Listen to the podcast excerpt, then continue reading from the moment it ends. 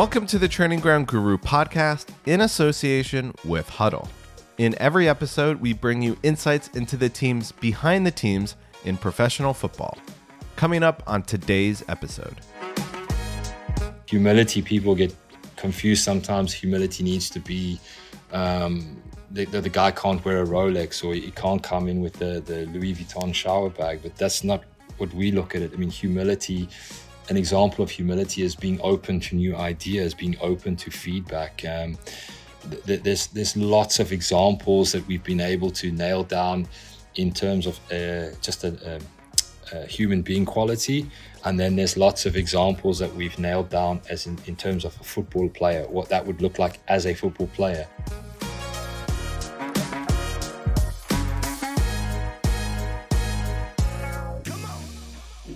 I'm Simon Austin from Training Ground Guru, and our guest on this month's episode is Chris O'Loughlin. Chris is the sporting director of Union Saint Gilloise, one of the most innovative and interesting clubs in the whole of Europe. Despite having a stadium with a capacity of just 9,000 and a budget that's dwarfed by the biggest clubs, they are top of the table in Belgium. Chris told us how the club scout for character and how they use data to punch way above their weight. We hope you enjoy this episode, and if you do, please give us a follow via your preferred podcast provider.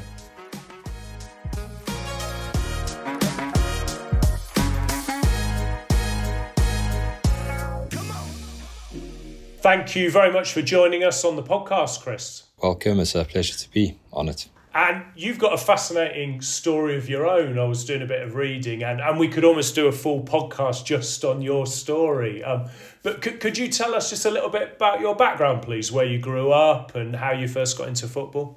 Yeah, I was uh, born in Limerick in Ireland, uh, but moved out to South Africa, to Cape Town at a really young age with my brother and my, my parents. And um, grew up in a very rugby cricket dominated school traditional school, and we made a trip back to Ireland uh, during the 1990 World Cup, which was the first World Cup for the for the Republic. And as you can imagine, it was just uh, World Cup fever there, and it just uh, caught a hold of me and went back to to Cape Town after the World Cup and never really looked back. Just absolutely passionately besotted with football. You were a player, weren't you originally? Yeah, I mean, I, pl- I played football. Um, not many highlights, although I would say a, a, proud moment would be when I played for Santos uh, Professional Football Club in South Africa uh, in their under 19 side. It was a, a selection criteria. Uh, I was the first white player in the team as well, which was um, today it mean that, that, you know it means nothing today, but back then, especially with South Africa's history and background, and it was one of the greatest. Um, greatest moments I can say in in experiences and only wish we had the phones and the technology back then to have to be able to have kept some of those memories. And it was just unbelievable. And uh, today still speak to my old coach back in Cape Town and my my captain as well. And then yeah just probably like a lot of people uh, dabbled a wee bit in in in trying to to make it a full-time uh, profession in in Europe um, but never quite got there. And how did you first get involved in coaching at, at one moment I wasn't playing anymore in Northern Ireland, and uh, uh, I'd hurt my knee. A very um, a very common story, and just just was just one day working a normal job. Looked at my situation, wasn't really feeling it, feeling it, and and and thought, you know what, I'm I'm I'm still in my mid twenties at the time.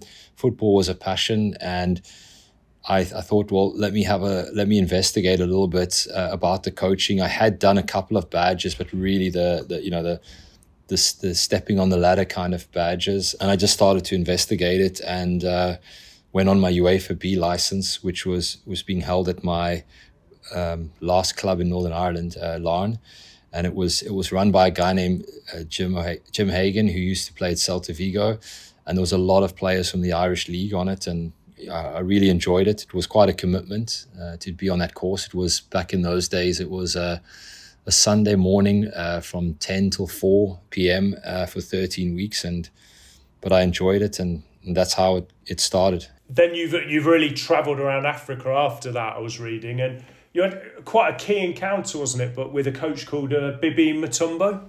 Wonder if you could tell us a bit about that. Once I got my UEFA B license, I realized that there was no professional game in Northern Ireland. I was in my mid twenties. I was was couldn't see a real pathway, so I thought, let me go back to to South Africa, where I understood the landscape uh, of football there and had played in and around it. Um, but it was it took two years of just hard grafting in the background, uh, doing a lot of coaching in the local townships. Um, you know, with no uh, with no financial gain to it, just trying to connect, connect, and each time along the way, I would meet somebody, and it, it, you kind of moved up a level, up a level, up a level in terms of your networking. And one of the people happened to be a goalkeeper at a um, a professional club where Bibey Mutombo was coaching, and you know, I made it my mission to meet him because he was an A license coach, and it was. Um, I met him and we, we discussed football. And months later, he ended up at Orlando Pirates, which is again how um, it was a door open for me and just more networking with Bibey before he eventually gave me a chance with him. And those encounters can often be crucial, can't they, in people's lives and careers?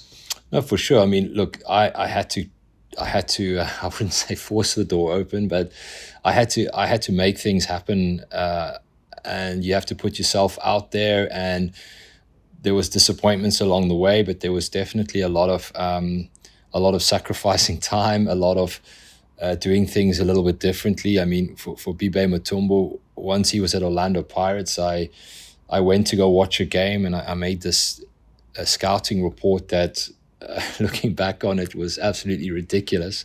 It was it was just detail on one game the amount of detail i went to was was just over the top. But uh, I made that for him, and I literally sat in a car park waiting for him to come out of his uh, his training session with Orlando Pirates and handed it to him. You know, and so there was a lot of yeah putting yourself out there and trying to make things happen. You coached in Congo as well and in England. So have those experiences really informed your work as a sporting director now, would you say, in Saint Gilloise? Has that helped you, that experience?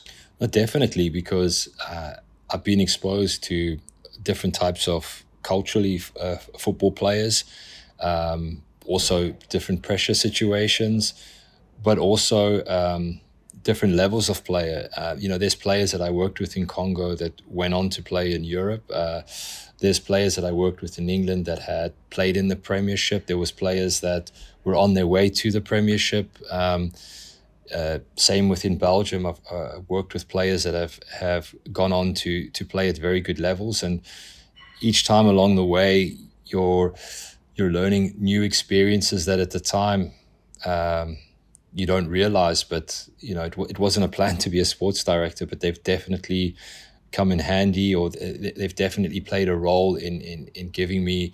Uh, my ideas of which direction I want to go with on on managing certain situations and you know, it's it was a it was a difficult period the coaching because it took me uh, all over places. It took me away from my my, my family, but in the end, um, you know, a, a, positive to come out of it is I've I've gained a lot of experience from it. Have you maintained links in Africa since you moved back to Europe? Yes, I mean, I still in South Africa. I still would know quite a few people in, in football there, and, and like I said, I still speak to my coach, uh, Mr. Crowe.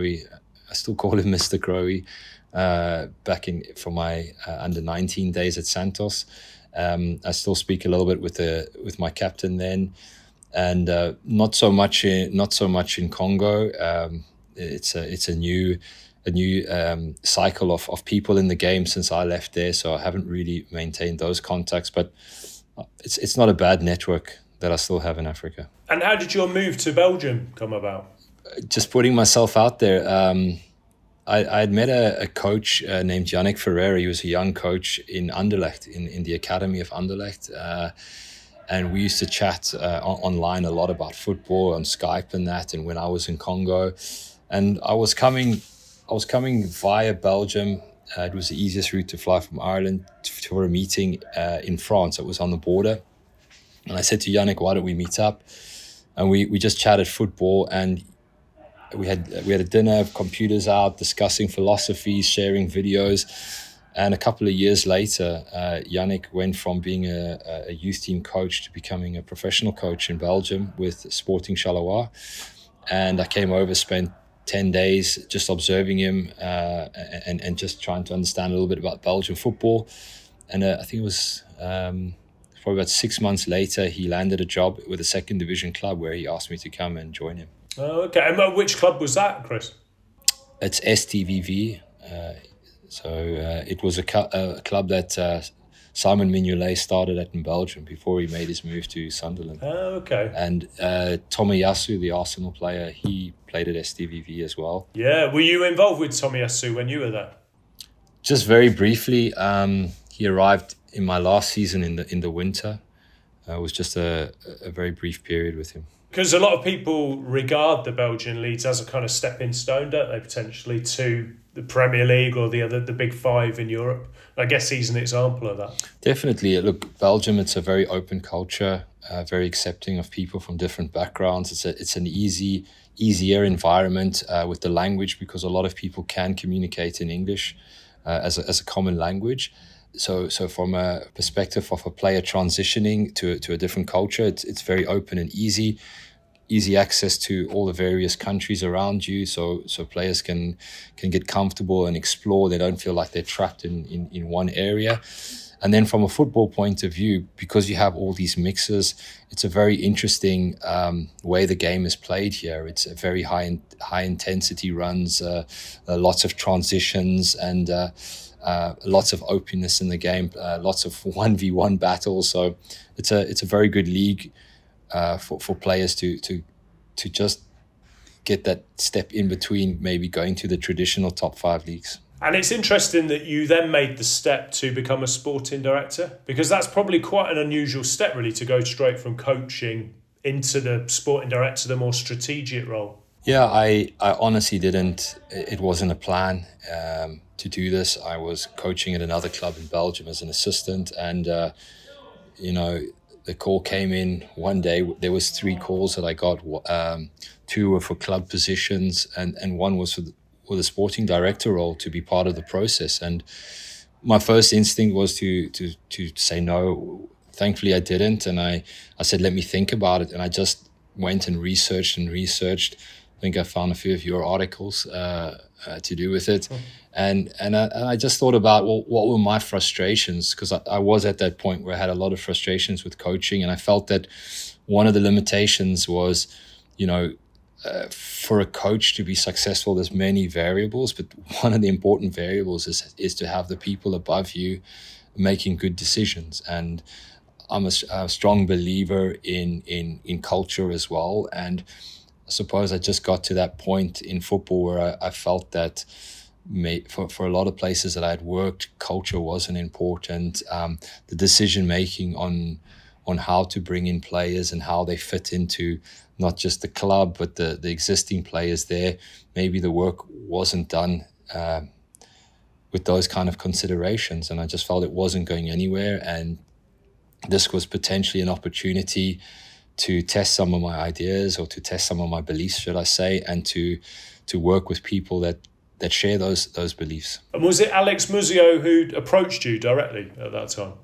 It was a um, a company that they had um, given the contract to to approach various candidates and do the first phase of um, screening before you went to the next one, the next one, and the next one. And why do you think they approached you as you were working as an assistant manager, as you say? When I worked at STVV, uh, I did I did know the CEO of Union. He was also at STVV, whilst he was taken out of the process of my uh, interviews. But I had helped a lot with some of the the recruitment in the background at a very uh, a basic level. I mean, it was it was watching players, maybe presenting the club a little bit to players, but there was a few players that had come in that were that had done well for us, and I think he had he had suggested my name as a wild card, and um, but I went through all the processes and.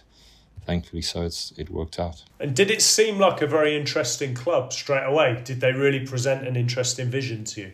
I think, yeah, for my side, uh, part of my research into sports director's role was also researching the club, and it does have an incredible history. Uh, I mean, it's still the third uh, most successful club in terms of league titles in the first division, uh, behind Anderlecht and Club Bruges.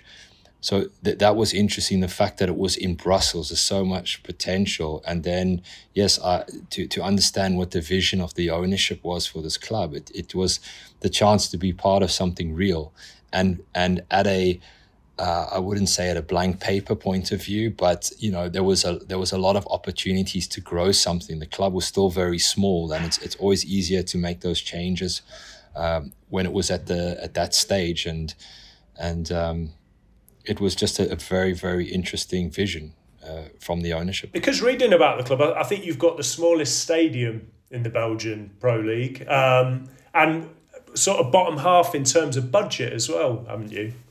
Yeah, the stadium, it's, uh, I think, what's it now, um, 103 or 104 years old. It's, but it's quite romantic. Like it, it takes you back to all the things that we all love about football traditionally. Um, you know atmosphere and uh, connecting with people. So yes it, it's it's very small it's old it's a protected building. We don't have the ability to modernize it. It sits uh, one part of it on a on a very small residential road and the back side of it is a is a park. So it's it's limited to what you can do with it. And in the in terms of the budget we do have a low budget and we've just been growing it step by step and uh, and it's I think it's it's it's nice that we haven't. It's not a club that money is just thrown at the problem. It was about building from scratch, um, building a foundation, and uh, building a strategy, and, and that was quite exciting to be part of. And as we continue to take the next step, we we still continue to build. And I think the fans who have heard of Union in the UK, it's probably largely because of the link with Brighton and Tony Bloom. So was that quite a strong link when you joined? I know that he doesn't have such such an involvement now, but I think he did at the time. No, to be, to be honest, uh, I, I never in all my processes of, of being recruited here, I never I never met or had a, a conversation with Tony Bloom. Um, of course, uh, he had visited when he was the majority shareholder. He, he visited very rarely, but he was uh, um, he wasn't a day to day president. That that's Alex Muzio, who's now since become the majority shareholder of the club, and there was no link in terms of um, sharing of resources, sharing of recruitment strategies, um, sharing of sponsorships, or anything like that. I, um, it was always just um, Alex Muzio and Tony Bloom had decided to buy a club together and to build something up that was different um, and to challenge in a league. And they looked around Europe and settled on Belgium because they found it to be a, a league where you could challenge. Taking a club in Portugal was impossible to challenge Porto, Sporting, uh, Benfica, and Holland for, for the for the Feyenoords, PSVs, Ajaxes was impossible. And Belgium, they just felt was a, a league that you could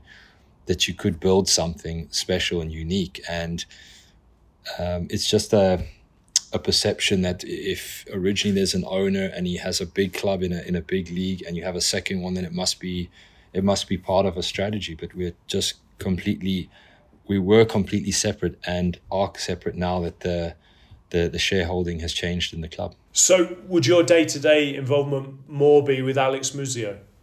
Oh, my day to day involvement is only with Alex Muzio. Um, I, like I said, you know, when Tony was the the majority shareholder, he came for some of the special games, but there, there would be no. Uh, yeah, he's like I said, he was just I think on on on legal paper an owner back then, but now that's totally Alex, and Alex has always been the president of the club, and I think it. I can see why people might be drawn to that conclusion because uh, Deniz Undav was at Union and ended up at Brighton, but Belgium, as you pointed out, it is it is one of the top leagues as a stepping stone, and Brighton, as do other Premiership teams, look in Belgium, and he was the top goal scorer in the league. Um, and and yes, we had uh, Mitoma on loan, um, but we wanted that player on loan. He was being offered to a number of clubs, and in the end, in the end, we uh, we had to convince the player to come to us.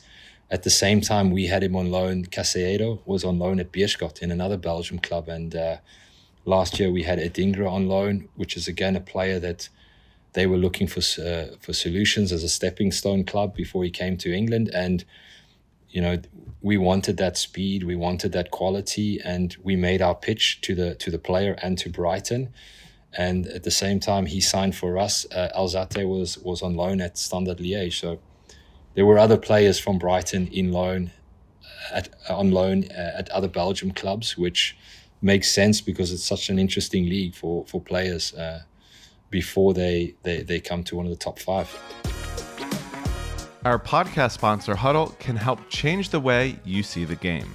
More than 35,000 football teams across the world use their Pro Suite tools to combine video and data into powerful insights and winning strategies via one connected platform. Hudl also offers consultancy services for high performance sport with world class experience and expertise in data management, player recruitment, and head coach search. For more information, go to hudl.com forward slash TGG podcast.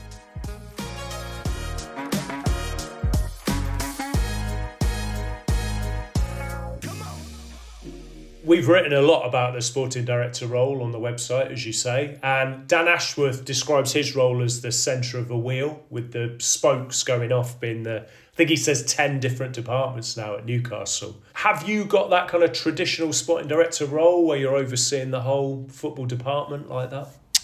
Uh, yes and no. Uh, ours is a ours a little bit different. Um, first of all, we're a much smaller scale, uh, so I oversee the football department. But my first role and job here um, that that went along with the recruitment was always to create a, a performance culture here. And that was that to so i always believe to to build from the foundation. And the way i look at it is you can have an amazing uh, you can have an amazing culture for performance but if you don't have the players to match it it doesn't work. And on the other hand you can have incredible players with mentality uh, of course football qualities but just in terms of their being. But if the culture's not right for them they won't even grow. So my thing was always to to to match the two. Um, first to to build the culture to define it to be very clear on, on, on what it looked like how it operated. And within that culture we divided it into two. Uh, one was a behavioral culture on, on our daily interactions with each other with our um, with our supporters with the public. Um, and then the the second part of that culture was the the performance side. And that's where uh, your spokes of the wheel start to go out where you, you, you start to build a medical department with specific um, with a specific uh, uh, values and a specific process way of working and then a, a analytical department and uh, the recruitment uh, uh, and, and and try to which we're we're we're working hard on to create pathways for younger players so those start on the on the performance side of the culture but always bringing them together. And how did you go about establishing that culture to start with and deciding what it would be for the club? So start always start with uh, uh, uh, some values that you can stand behind. And I met uh, it was myself, the the president Alex Muzio, and the CEO Philippe Bormans. We all we all met with a specialist in in, in this kind of uh, um, arena of, of of helping organizations uh, grow their culture and we discussed what was important for us mm.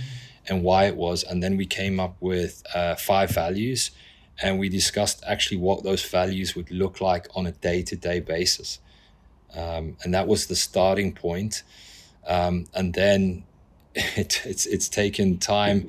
Once you have once you have that value system it takes time to then um, get it uh, running and, and, and, and, and get the right people in and around it. And of course, when you, when you bring something new to, to any organization, there's change and not everyone likes change and you, you, you realize who can't be part of that and who needs to move on to make it work. Who was that person that you brought in to help with establishing the culture?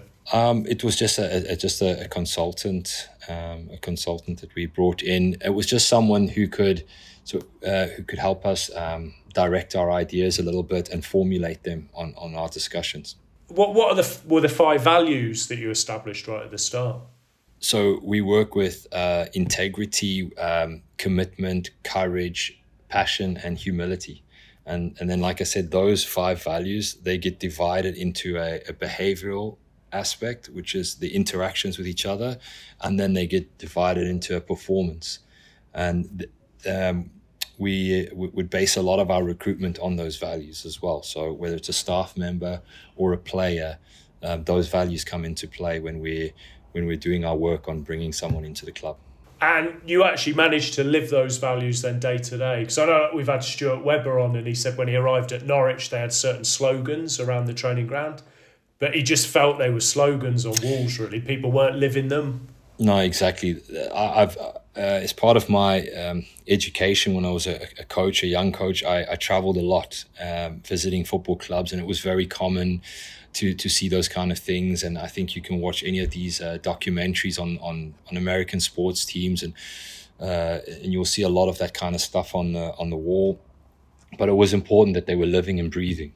It wasn't they were. I always say uh, when when we, we bring a new player in and we're doing a tour, it's not for selfies. Uh, it's a, it's a real living and breathing thing, and we we have. Um, we have like uh, I suppose I could call them workshops. Uh, each year, we try with a new group a, a, um, a way of reinforcing those values. But it's become easier and easier because we spend that extra bit of effort in the recruitment of players and we look for those values. We're not looking for the perfect human being. Um, we we but we need to we need to have um, a, a a sense and a, and a level of of those values in in the player or the staff member that we bring in because then it makes everything just run a little bit easier. Um, and we and they they it's a bit more natural and authentic how the values work and we don't have to force it down people's throats. And and when we do run a an activity or a or a yeah, workshops probably a bit too formal but when we do something you know the the values they it has a greater impact and the players buy into it what we're doing to try and promote those and and to improve them should i say. And how do you go about finding whether a potential target does embody those values? Because that sounds very very difficult to do. It is. So i mean any bit of uh, research you do into a player that you want to bring in is is in the beginning it's always from a distance but um, it's been a it's been a process. I look back to when we first started recruiting players with the idea of this, I, I look back to our reports versus now, and we've grown incredibly immensely. Uh, the amount of uh, effort that goes into it, it's it it takes weeks and weeks of deep diving research. Uh, it, it's a lot of work that goes into it, and we've we've found ways to identify them. So if if you have an idea in your head what commitment or, or, or, humility looks like, I mean, humility people get confused sometimes. Humility needs to be um, the, the, the guy can't wear a Rolex or he can't come in with the the Louis Vuitton shower bag, but that's not what we look at it. I mean, humility. An example of humility is being open to new ideas, being open to feedback. Um, there's there's lots of examples that we've been able to nail down in terms of uh, just a, a, a, human being quality. And then there's lots of examples that we've nailed down as in, in terms of a football player, what that would look like as a football player. And we've learned to, and we, we're always re- redefining it. We're always trying to improve our information. But it's just a lot of hard work of going as deep as we can into the into the background. And like I said, when we started versus where we now are now with the information, it's it's night and day would that be things like interviewing players that they played with, coaches, staff? Mm, very careful with that because um, for a couple of reasons. Number one, you can sometimes uh, come across somebody that just didn't get on with that person, and you, you, you want to be very careful how you take information. And number two, we always try to to keep our recruitment as low key as possible in terms of the information that's going out it's in our favor and advantage to to to keep our our recruitment a secret. Uh, we don't want to alert profile, especially as the club now grows. Um, sometimes you see people throwing the name Union against the player, thinking that it will will create some value. Um, but no, no, it's it's not speaking to people directly it's not that we've not never done that, but we're very careful who we speak to. But it's a lot of it's a lot of research. It, it goes very very deep into information. It's not uh, it's not um, Instagram posts or anything like that. Yeah, because I was thinking things like social media, um, interviews they might have done with media, but that maybe can only tell you so much, surely. Well, you have to be careful because I suppose people wear hats for those things, and, and sometimes they're informed on what they have to say. And also for social media, if you see a, a, a player um, wearing fancy clothes, standing in front of a, a, a nice car with his arms folded. You, you can't say that he doesn't have integrity. You don't know. It's it's social media, and I, I don't say we won't look at those things, but we might say if we see something that's concerning, then we'll go deeper in the background. But a good example of where you can find, I mean, Victor Boniface, who's the striker now at Bayer Leverkusen, when we were doing a deep dive into his background, uh, we found something uh, really deep into his social media where uh, a lady from Nigeria had reached out to him uh, who was who was struggling uh, with food to feed her kids and that and he just responded as simple and plain um, uh, send me privately your your PayPal or your bank account uh, details and she had asked for a really basic amount I think it it trans it was about 15, not even 15 euro, 20 euros or something like that. And he did it. You know, we found that he had actually done that and helped. And, you know, he didn't do it. I mean, Victor was a wasn't a player that anybody knew at that stage, and so we could take some credit from that information. Uh, and it was we found it really far back in his Instagram, and when you put that against a lot of other things we we found, we realized that you know this is this is a good human being, and that's ultimately what we want. We don't need an angel. We just need a good person with a good soul. And finding someone with a very good soul and a good person, you know, he sounds like a great person. That can help performance as well. Then you think on the pitch. Well, I think um, again, you, you you find a humility, which is one of our values. Uh, you find uh, passion. Uh, so you know, passion can look the passion can look like so many different things. It can be the passion to play football. It can be the the passion and the humility to another human being. It can be uh, um, uh, passion to your, towards your teammates. It can look so many different ways. So we can then find those those examples. But where where it then comes into the results is if we recruit uh, every player, we we have a um, we have some standard things that we how we recruit a player and if we recruit every player the same way, it doesn't matter which country they come from, what's their background, religion, experiences, there's a strong chance that we can create a common a common denominator, let's say, between the players. Not that they're all exactly the same, not that they have the same background, but they have something in their in their spirit soul that kind of links them. And, and we found over the last three years, we've had incredible changing rooms. It's getting even better and better. The, the more experience we gain in this in this kind of way of, of of looking at a player other than his football abilities. Because that sounds like it could be incredibly difficult as well, but it very very important is that team cohesion. Oh, it's um, I mean, it's a team sport. You you you can't score the goals without someone passing. You can't you, you can't win games without someone running for you, tackling for you, running with you, tackling with you, committed with you. And I, I'll never forget uh, when I was at Charlton, uh, Richie Barker uh, was was the assistant manager.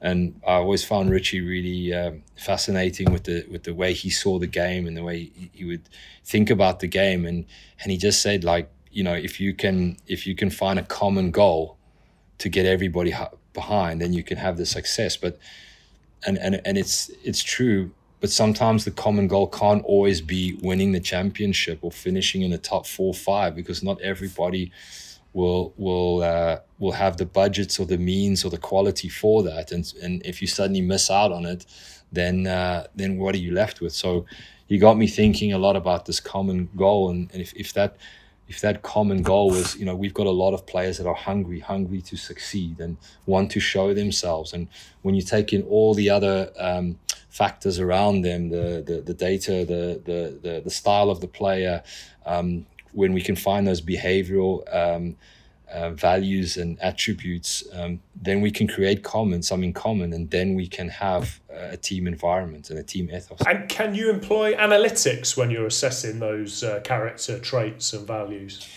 Uh, no, we we separate. Um, we separate. I mean, our data is is very much used for. Um, uh, yeah, creating uh, football. Let's call it football data, football metrics. Um, no, it's it's if you saw one of the reports, it's very much like a like a like a life story of the player. Um, but the the life story is the guys. Uh, we are looking for examples. We are looking for tangible things that we can say that sounds like our guy. And how does it actually work in the recruitment process? Would analytics kind of get a shortlist and then you get the shortlist and you do that deep dive into the players? Yeah, so the, the analytics is uh, is a big, strong part of our recruitment process. Um, our president, Alex Muzio, has worked in data for 20 years, so he brings that expertise over to us. Uh, the data is very much, um, it's very much calculated towards what we need. Union Saint Gilloise, taking into account our our players, taking into account our league, taking into account where we want to go, and the data acts like a filtering system, and it means that we can look across the world within reason, and we're able to filter what we want and create lists, and from there. We then need to make a next filter to see what's realistic, and then the next filter would be um, would be watching the player to understand the style of the player, uh, how he would fit in with what we have or what we're going to need. And then, of course, the final filter uh, to tie it all together is, is what we spoke about now with the, the values of the person or who, who is that person. Uh, I've got a basic saying with, with good people, you do good things. And and that's what we want to tie it all towards. We had a big data webinar a few weeks ago, um, and a guy called Lee Mooney spoke on it, who was head of data at Man City. Now he runs a company called Mud Analytics with uh, Vincent Kompany, and he's fascinated by Union. And he actually said, I've got some of his quotes here, but he said, what they're achieving relative to their budget is ridiculous, really ridiculous. And then he said, every pound you give to Union is like giving two pounds to everyone else. So you made it sound quite simple, but you know, he, he said it's incredible what you're doing really with your spend. There are some amazing people that work here. I mean, um, the, the CEO, Philippe Bormans, is an, uh, first of all, he makes sure that that uh, one euro goes very far. Um, and then you have a, a, president that's passionate about the in Alex Muzio that's pre- passionate about the club, gives all his time uh, for the club, uh, very intelligent uh, with his data, and um, myself and my team, you know, we are committed to to creating this performance environment and getting the right players in, and so yeah, it's it's. Um, it's something nice to be part of, you know. You, you you feel like you're part of something real, and and everybody is is working in the same direction and I think that's a, a big help. He said something quite interesting actually. He said we are modelling their squad in a lot of detail and they're still overperforming it. There is something in their squad design I'm not seeing. And then he said that clubs are either tend to be like identity led, so they will lay out their style of play, their philosophy, and then they'll stick rigidly to that. And then he said other clubs work out the most cost effective way to win and that can change. Um, so, and he suspected that you were the latter. You were that t- most cost-effective way to win. Um, is that fair? Do you think? Mm, a little bit of it, but our thing is, uh, first of all, we want undervalued, underrated, hungry players. That's what we want, and we don't have the budgets to go and and spend some of the money that that is being spent by our some of our uh, colleagues here in Belgium. Uh, we've recently increased our transfers with uh, over the summer, but we earned the right to do that. We started off with transfers of three hundred thousand, and we went to five hundred thousand, and we and you know we had to sell along the way to be able to grow our budget. We had to uh, qualify for the playoff ones in Belgium. We had to qualify for Europe. So we've we've gone everything the right way. It had, like I said, you the money's not just thrown thrown at us and said right qualify. So by looking for these uh, undervalued, underrated, hungry players, um, we've also got the scope to look very uh, far and wide because we, we have some fantastic data. But what we then do is we don't restrict we're not restricting to a specific style because then we, we we start to bring in our pool of players that we can choose from once we start saying it has to be like that. The other danger is you, you know trends happen in football and change all the time. So what we do is we try to find the players. We, we watch why we that's why the watching process is just as important as any of the others is we want to understand their style and we try to build a team based on we've got fantastic data which we 100% believe in and buy into. And then when we watch the player, we try to get the player that's going to match and help us fill in the jigsaw puzzle um, uh, to, to, to, to get a to get a competitive team. And we have some very fringe fringe things uh, fringe dynamics of the team that are important for us. We we want teams that uh, that are able to win the ball back. We you know we we can't say that every time is going to be high, but we want players that are hungry to win the ball back. We want players that are quick in the transition. We we always make sure that we find speed every every year. We also want the players that give us balance, you know. And sometimes, you know, the balanced player is not going to be the player that stands out and is the Kante of the. You know, we maybe we sometimes it's the one that you least expect, and he's the one that overperforms, but he overperforms because of the way that the squad is built up and he just fits perfectly into into what's needed. Because some of your success stories in the transfer market are quite amazing really. You mentioned Victor Boniface earlier on uh, bought for 2 million euros sold for 20 million.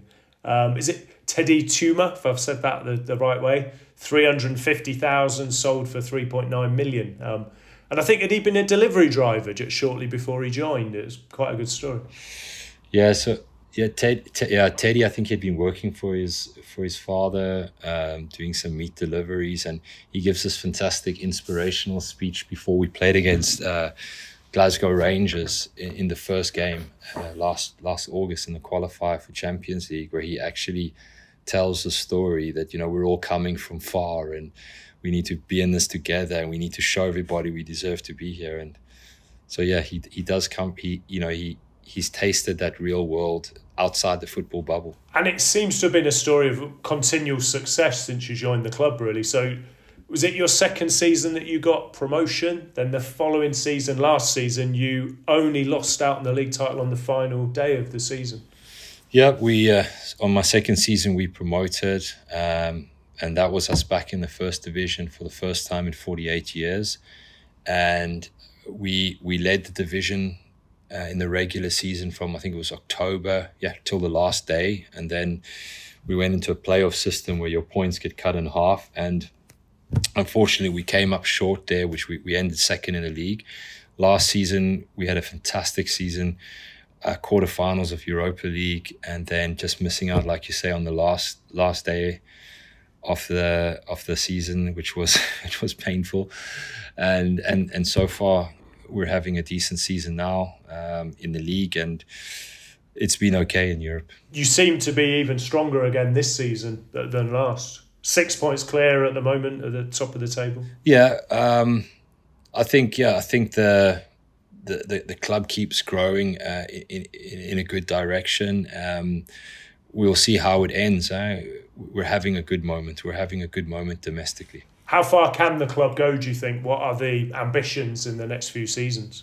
Ambitions is it's it's public knowledge that we want to build a new stadium. Um, there we're busy with that at the moment. It's it's not easy in Brussels. There's not a lot of space. There's a lot of red tape, uh, politics in Brussels.